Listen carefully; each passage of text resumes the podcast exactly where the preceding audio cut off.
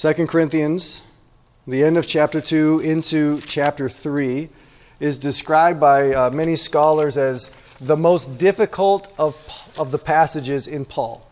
So, Paul was a writer uh, whose contemporaries said of him, uh, there, uh, the Apostle Peter says in 2 Peter, there are many passages in Paul that are difficult to understand. and uh, it hasn't gotten easier in the intervening 2,000 years. And so this passage is described as being one of, if not in many people's opinion, the most challenging to understand. And so we're just going to go ahead and start with Paul's conclusion.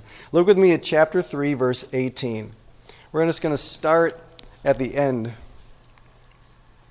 and get this in our minds.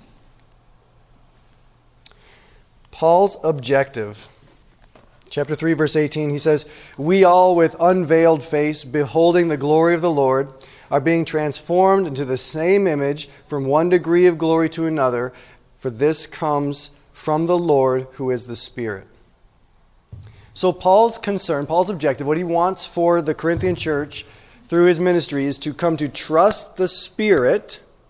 So this comes about from the Spirit to use the gospel, beholding the glory of the Lord in the new covenant, in the words of Scripture, to deliver glory He's going to transform you from one degree of glory to another to, to deliver glory to you from God. Trust the Spirit to use the gospel. And specifically, it's to trust the Spirit to use the gospel that Paul preaches. I mean, there's a, one way to understand this entire chapter, and kind of what Paul's doing in chapters 3, 4, 5, and 6, is to convince the Corinthian church to believe in his ministry. Just believe in my ministry. He says four times in this time, in these chapters, that he's, uh, he's commending them, himself to them. He said, I want you to believe in me and the work that I'm doing in my ministry here uh, with you, Corinthians. Trust that the Spirit will use the gospel that Paul preaches to deliver glory to you that will transform your life, despite the fact that Paul looks like Paul despite the fact that Paul looks like Paul and acts like Paul and talks like Paul, trust the gospel that Paul's preaching. Believe in Paul. Now, here's what Paul is concerned about. He's got some concerns about this. First of all, he's concerned about the culture of the Corinthians, the Corinthian culture. Theirs was a culture of fascination with TED Talks and meditation apps. Theirs was a culture where you could have Tony Robbins Netflix specials and Rachel Hollis Amazon Prime specials. That was the culture of Corinth. It was a culture of what were called sophists. They were kind of like the TED Talks of their day. And, uh, and this fascination, which the West always has, with Eastern mysticism. So for us today, it's Zen Buddhism, it's Hinduism. For them, it was actually Judaism. So we have like amulets and silver and copper of just like Hebrew words that we've unearthed. Like, you got to think for, for Grecian, Roman culture, Judaism was just bizarre. Have you ever seen Hebrew? It's so cool, right? So just having the script was like, oh, this is like, this is, what, what word is this? You know, this is wisdom. Oh, that's what I need for my business. This is healing. That's what I need for, you know, for my, my goiter or whatever. You know, like, this is what I need. So the Corinthian culture was this marketplace, buying and selling ideas. The sophists, the, the Eastern mysticism, Eastern spirituality, cults. And it created this, this marketplace of religious and philosophical ideas as entertainment and personal development. That's a very important thing there. So imagine, again, your TED Talk or your meditation app, right? It's part entertainment, part improve yourself. It's going to be a, these are very important themes in, in contrast with Paul, who is not entertaining and is not out of, to make you feel better about yourself. So he's worried about the Corinthian culture, this pop intellectualism, this entertainment and personal development. He's also he's worried about the Corinthian church. Look with me at chapter 2 verse 17. So here's where he says, uh, "We are not like so many peddlers. That is, uh, we're not we're not in the market trying to sell our ideas to you and entertain you and call you over and entice you. We're men of sincerity, commissioned by God. In the sight of God, we speak in Christ. Are we beginning to commend ourselves again, or do we need, as some do, letters of recommendation to you or from you? Now, the Corinthian church, and I think we can really appreciate this, they wanted, like, they're, they're happy with Paul, but you want to grow up, you want to graduate. You, now we want a pastor with credentials. Now we want a pastor with a PhD. Now we want, we, this was good for starters, but we want something better. We want somebody who has a letter, whether it was real or not, from James or John or Peter. We want somebody with, with letters after their name. We want somebody who's credentialed, who can give us law, who can, who can give us things to do. We'll talk about that in a minute. And these guys are also, they're kind of always putting Paul down. So, oh, Paul did such a great job. Uh, who did you say he was recommended by? Oh, he didn't, he didn't have a letter of recommendation? Oh, that's weird. Huh. Just all of these little kind of slights and these little slippery ways of, of m- making Paul diminish and making his gospel and his message diminish in the eyes of the Corinthian church.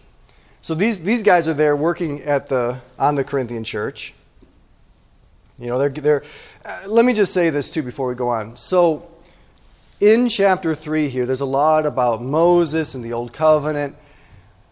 The Corinthians were not going up against uh, the kind of Jewish teachers that you might remember from Galatians. So, Jewish teachers who were saying to Gentiles, You Gentiles need to become like Jews.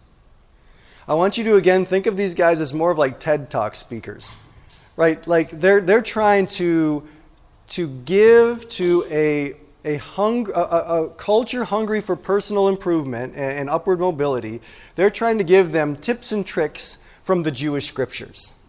They found the secret and it's the book of Proverbs. Or they found the secret to, you know, romance, and it's Ruth. Or they found the secret to, to being a man, and it's First Samuel, or it's Joshua. They, right, they're, they're trying to kind of sell Judaism as this improvement, as this thing that can make your life better, and also they're easy on the eyes, which doesn't hurt.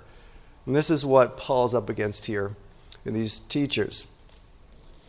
Now, here's the core concern, which is partially a concern and partially just something that is, is true, and Paul is actually going to appeal to this, which is we want glory. We want glory. We want transcendence. We want majesty. We want awe. We want glory. We want to be glorious and for that to happen, we're going to need glory to come to us. I'm going to, explain what I'm talking about here. I'm kind of, this is code, I'm going to unpack it.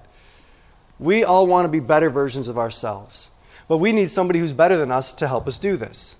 We need something that's better and bigger and, and can, is glorious that can infuse glory to us and draw glory out of us so that we become more glorious ourselves.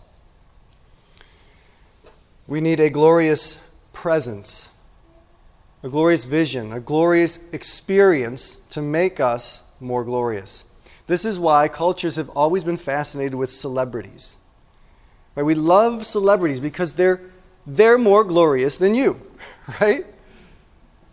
They have a personal trainer, a personal chef, personal tutors, and they have Photoshop. So they are more glorious than we are. And what do they invite us to? They say, I'm more glorious and I can make you more glorious too if you will just bask in the radiance of my glory. There's personalities in our lives. Know, if I could just be more like that guy in sales, or I could be more like those people, I just want to get closer to them because they're more glorious and they're going to help me be more glorious. Maybe it's a possession, an achievement, a status symbol, right? If, if I just have a Tesla, then everybody will know how glorious I am. Right? When I pull up to that stoplight, everybody will know, here's a glorious dude.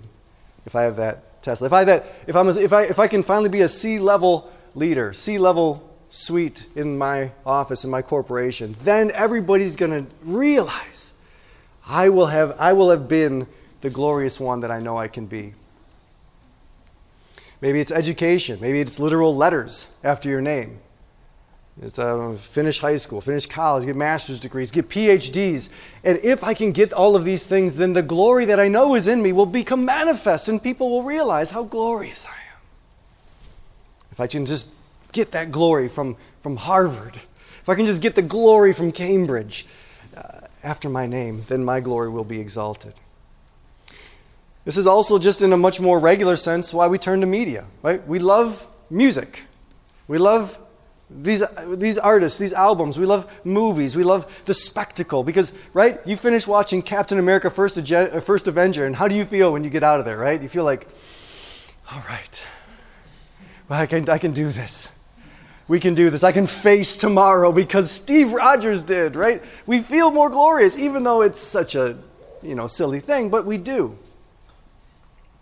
Media, uh, work, sin, all of these things hold out to us the promise, they promise to give us glory and make us more glorious. Now, what is glory? You keep using that word.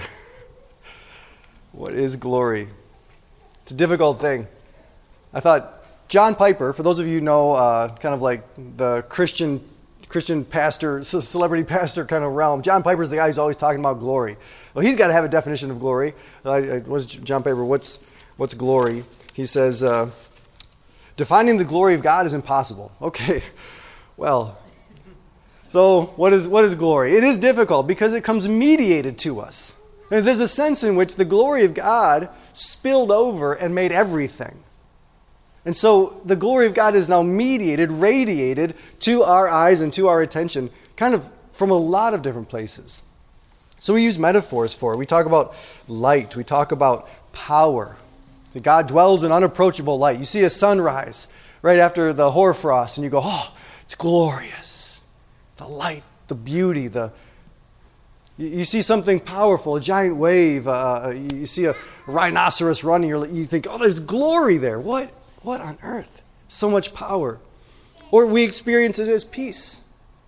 You, get, you finally get to the ocean, you go, I don't know what it is. It's just, it's big, it's awesome, it's glorious, and now I can be at rest.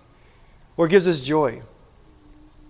Glory, when, when, it, when we encounter it, it invites us, it inspires us, it enlivens us and gives us energy, and glory changes us. When you encounter glory in the world, whether in, again, this vision or, or a presence or uh, this experience, it changes you. You walk away with a sense of hope, right? If Steve Rogers can do it, I can do it. You, you walk away with a sense of clarity. I'm done with that job. I'm going to go on to something more glorious. You, you walk away with energy, you walk away with hope. But this glory comes to us, it comes filtered in so many different ways, but the key idea is that glory is to us, it is a sense of transcendence that transforms us.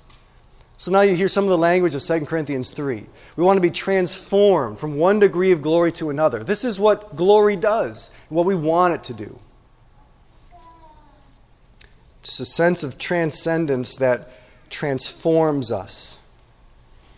Like, here's an example the Grand Canyon. Six million people a year from all around the, the planet go to visit the Grand Canyon. They've been doing this uh, from before recorded history, not in, in those kind of numbers, but everybody who's encountered the Grand Canyon recognizes this is glorious. This is holy ground, right? The, the, the native peoples, this was their holy place, one of their holy places, and they would go down there to be restored. Six million visitors. And why do we go there? Because it is glorious. Because you stand before the Grand Canyon and you are humbled and you are inspired. You feel yourself small, but you feel yourself energized. You feel refreshed. That experience changes us. But most people see the Grand Canyon from their cars. Most people see the Grand Canyon. Only 1% of people who visit the Grand Canyon go below the rim. Only 1% of those who visit hike down to the bottom. Now, is the Grand Canyon glorious when you see it from the car? Absolutely. But it's not that glorious. You got a bug smear between you and the glory. Right? There's a veil, to use the language of 2 Corinthians. Why don't people, why don't, why don't people go in? I visited as a 16 year old. Uh, you know, I was like, oh, that's really cool. What are we having for lunch? you know, I was seeing it from the car. And then I, I got to hike it a couple years ago. It was transformative. It was visions of beauty everywhere I turned and glory and majesty that, right? It was transcendence. It was a very different experience. Why do we go in? Because, it, because real transformation awaits you. Every step down must be met with a step up. 250 people a year are uh, rescued from the Grand Canyon. Right? It, it invites us, but real transformation. Here, here's, let me just summarize what Paul's concerned about with the Corinthian church. He's concerned that his question is: Are the Corinthian is the Corinthian church going to settle for men with letters who give them law? Is he, are they going to settle for, for a less beat up, less emotional, more well credentialed teacher who can just give them manageable things, to dos? They can stay in the air condition of their previous illusions and feel good about themselves with a sense of glory that they're not entering. And we love to dos. We love letters, we've talked about that, and we love law. We love action points. We love direction. Right? To dos are so helpful because they give us a, they, they orient us. They give me a sense of whether I'm being a good me or a bad me. Right? Did I read my Bible today? I'm a good me. Did I not read my Bible today? I'm a bad me. But I'll make it up tomorrow. Right? Now I know how to be a good me and how to fix when I'm a bad me. And they also help me know who's good and who's bad. Right? Are, are, you guys are all the Bible reading people, right? Well, you're good people. And so you better hang out together, right? And then these are all the non Bible reading people. Well, you know, let's pray for them. But be careful, right? So we want to keep, it, it helps orient us. Law is really useful. It's just not the glory, it's just not what we want. I mean, Paul's primary worry is that they're going to stay in the car. That they're going to stay in the car. And so he makes these claims, and he says, All the glory is here. All the glory is here. From God, in Christ, by the Spirit. All the glory is here. All the glory, all the glory comes from God. This is not taught in here, it is assumed. This is what the Bible teaches. Everywhere that, that Scripture says, all praise be to you. All glory be to you. It's saying all the glory we see came from you, and we just need to recognize it by saying it's yours. James 1:17 Every single good and perfect gift that anybody experiences and recognizes comes from the Father of lights, the Father above. It all is God's glory. All the glory comes from God. And now here's to our passage, and all the glory is seen in Jesus Christ. Look with me at verses 7 of chapter 3 to verse 14. Now, if the ministry of death, carved in letters on stone, came with such glory that the Israelites could not gaze at Moses' face because of its glory, which was being brought to an end, will not the ministry of the Spirit have even more glory? For if there was glory in the ministry of condemnation, the ministry of righteousness must far exceed it in glory. Indeed, in this case, what once had glory has come to have no glory at all because of the glory that surpasses it. For if what was being brought to an end came with glory, much more will what is permanent have glory. Since we have such a hope, we are very bold, not like Moses, who would put a veil over his face so the Israelites might not gaze at the outcome of what was brought to an end. But their minds were hardened, for to this day, when they read the Old Covenant, that same veil remains unlifted, because only through Christ is it taken away. That Jesus Christ is the greater glory. It's kind of fuzzy here, but this is our text and I wanted to read it. But look across the page to chapter 4, verse 6, where Paul just states this plainly. God, who said, Let light shine out of darkness, has shone in our hearts to give the light of the knowledge of the glory of God in the face of Jesus Christ. All the glory comes from God, and all the glory of God is seen in Jesus Christ. Now, that passage that I just read refers to a very important Old Testament story. Exodus 32 and 34. There's this moment where, and I don't understand this, God made his presence visible, manifest on Mount Sinai. Up there and in cloud and smoke, there's fire, there's glory, there's noises. Probably everybody in Israel got the serious heebie jeebies because we don't know what all, you know, what kind of radiation is coming off of that thing. I mean, everybody's freaking out. Moses goes into it, comes out, and he's glowing. Like literally, he absorbs something and he comes down and he scares everybody half to death, and he's got to wear a cloth over his face to keep from freaking everybody out when he's around. The glory of God on Sinai, and Moses goes up there and absorbs the glory, comes down. Now, I want you to understand, Paul's referring to that because there is no more single glorious moment in all human history before Christ. That is the, the moment when the most glory is present on planet Earth before the birth of Jesus. The marketplace of Corinthian ideas, the marketplace of Corinthian TED Talks and, and, and meditation apps has, cannot compare to that moment at all. But he says that glory was veiled, and we know from the story of the Old Testament, was removed. But now in Jesus Christ, it is on full, permanent display.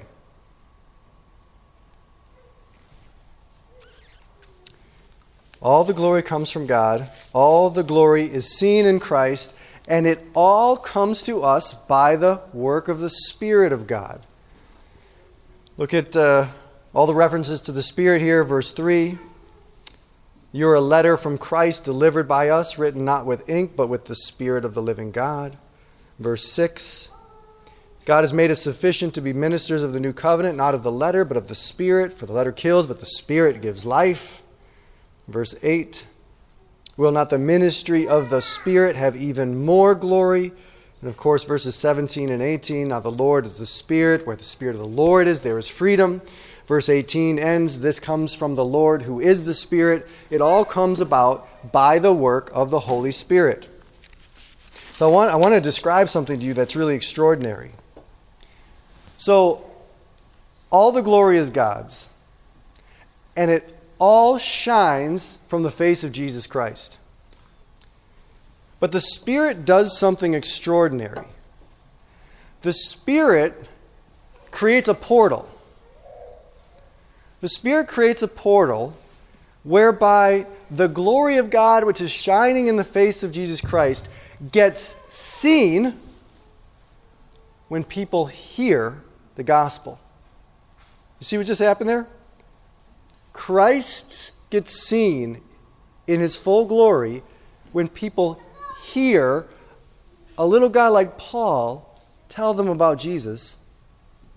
How does that work? Because the Spirit is in it.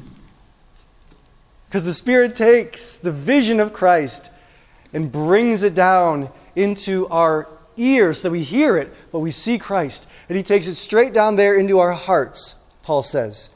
And our hearts are changed. And not only are our hearts changed, but he says at the end, you get the impact of what he's saying in verse 18?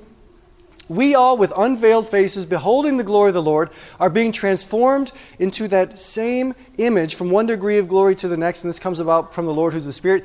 He's saying that the Spirit is at work in you, turning you into a Moses like figure. He's at work so that your face shines, your life shines with the glory of God. The, the most extraordinary experience that any human has before meeting Jesus the Old Testament Moses, absorbing the glory, freaking everybody out, is now available to all of us by the work of the Spirit. Would you rather have been there at Sinai and seen Moses? Or would you rather hear somebody tell you the gospel of Jesus? And Paul's saying, that latter thing is where you get the full glory of God, undiluted, uninhibited. That is much more, exceedingly surpassing even that great experience. So, all the glory is here. It's all here. What does that mean about the Corinthian church or the Corinthian culture and, and these lettermen with their laws? What does it mean about it? It means that there's no glory over there. It's all here and not any of it over there. So, what does this mean for our lettermen? What does it, what does it mean that these guys, what are they doing? They're peddling something. They think they're peddling God's word. He says, no, they're selling veils. They're selling veils. Moses, Paul says, look at me verses uh, 14 and 16 at the end here.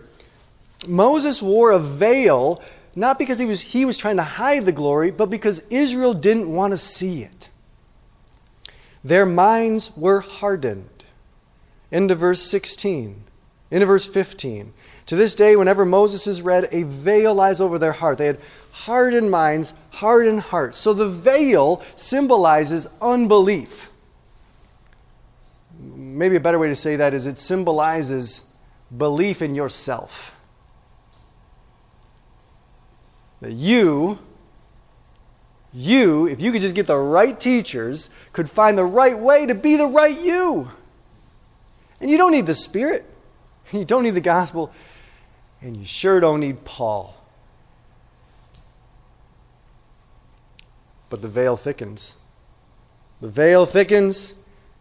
Paul says, What we thought was glorious, we thought it was going to be glorious, but it doesn't work. It came to an end. It makes us feel worse, it condemns, and it brings us to despair. He says, This is going to kill you. You give yourself to it, and death is at the end. And so, in a nutshell, quit those glories, trust this gospel. Quit those glories, trust this gospel. You can't cook food over a fire that is gone out. There is no other glory besides Christ's. All other glories are far exceeded. They're so far exceeded that Paul says they become no glories. But this gospel, it changed your heart and it's transforming your life. Beholding the glory of the Lord, this is going to work for you. It's going to work for you. And it's going to work through you and it's going to work for them. Listen to this. Poorly explained Christ transforms. Well explained law ruins. Let me say that again. Poorly explained Christ transforms. Well explained law ruins. Here's the Apostle Paul. We're like, oh, he's amazing. He wasn't amazing. The Corinthians were trying to upgrade ASAP from this guy. A lot of us feel like that. We watch the TED Talks, we, watch, we see these professional speakers, and we think, I, I can never explain the gospel the way that that person does. I don't have the right story, I don't have the right words, I'm going to screw it up. Listen, poorly explained Christ will transform people's lives and the sophists and the TED Talks and the positive energy speakers who are just extraordinary public speakers and make you laugh and cry and hurl, right? Those guys do not, they, they don't work. They won't do it. And you know why? Because it's the Spirit that makes the difference. You and me we're not good at talking the words about Jesus. And we get into situations where we know we should say something and we feel like knuckleheads and we get all red faced and hot and you know and we're worried and we start well and and are you do you church? Do you, are you a are you a church Bible reader? You know, and we start doing this. The Spirit is there the Spirit is going to. It doesn't. It doesn't. He doesn't say the Spirit is going to make you an amazing public speaker. It says the Spirit is going to work. The Spirit is going to work.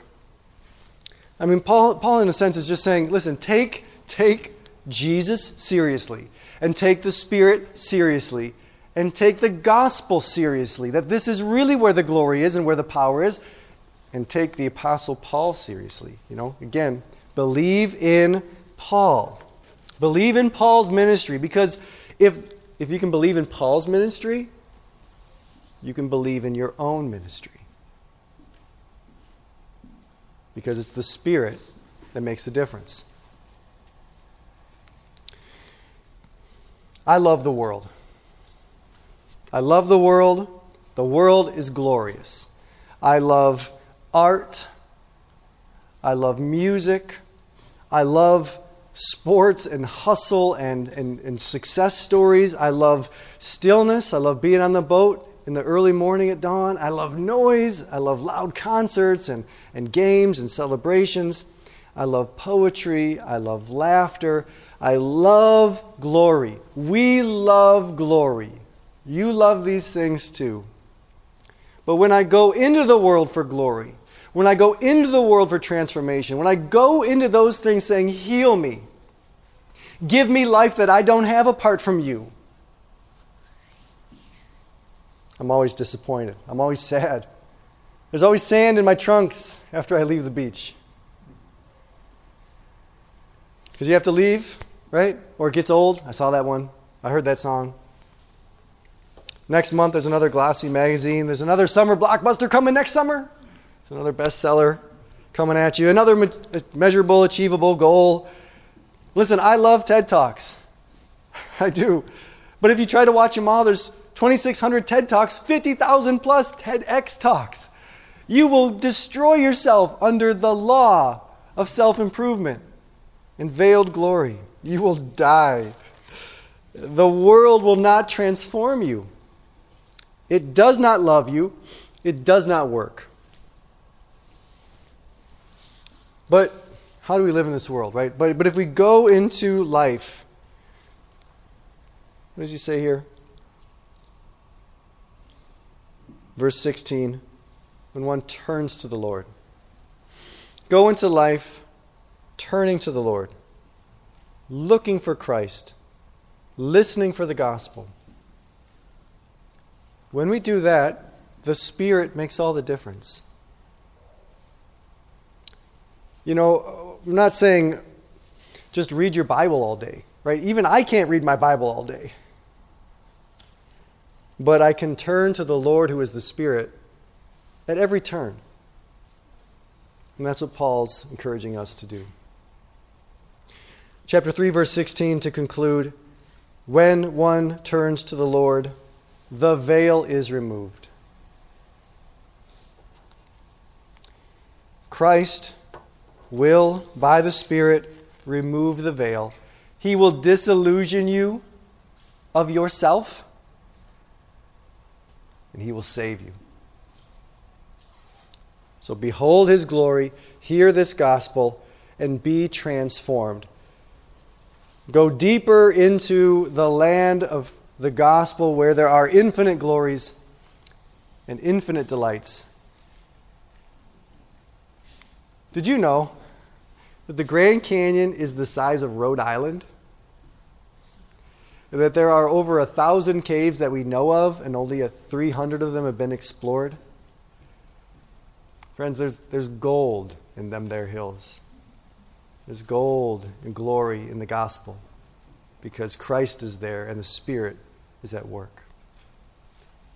Let's pray.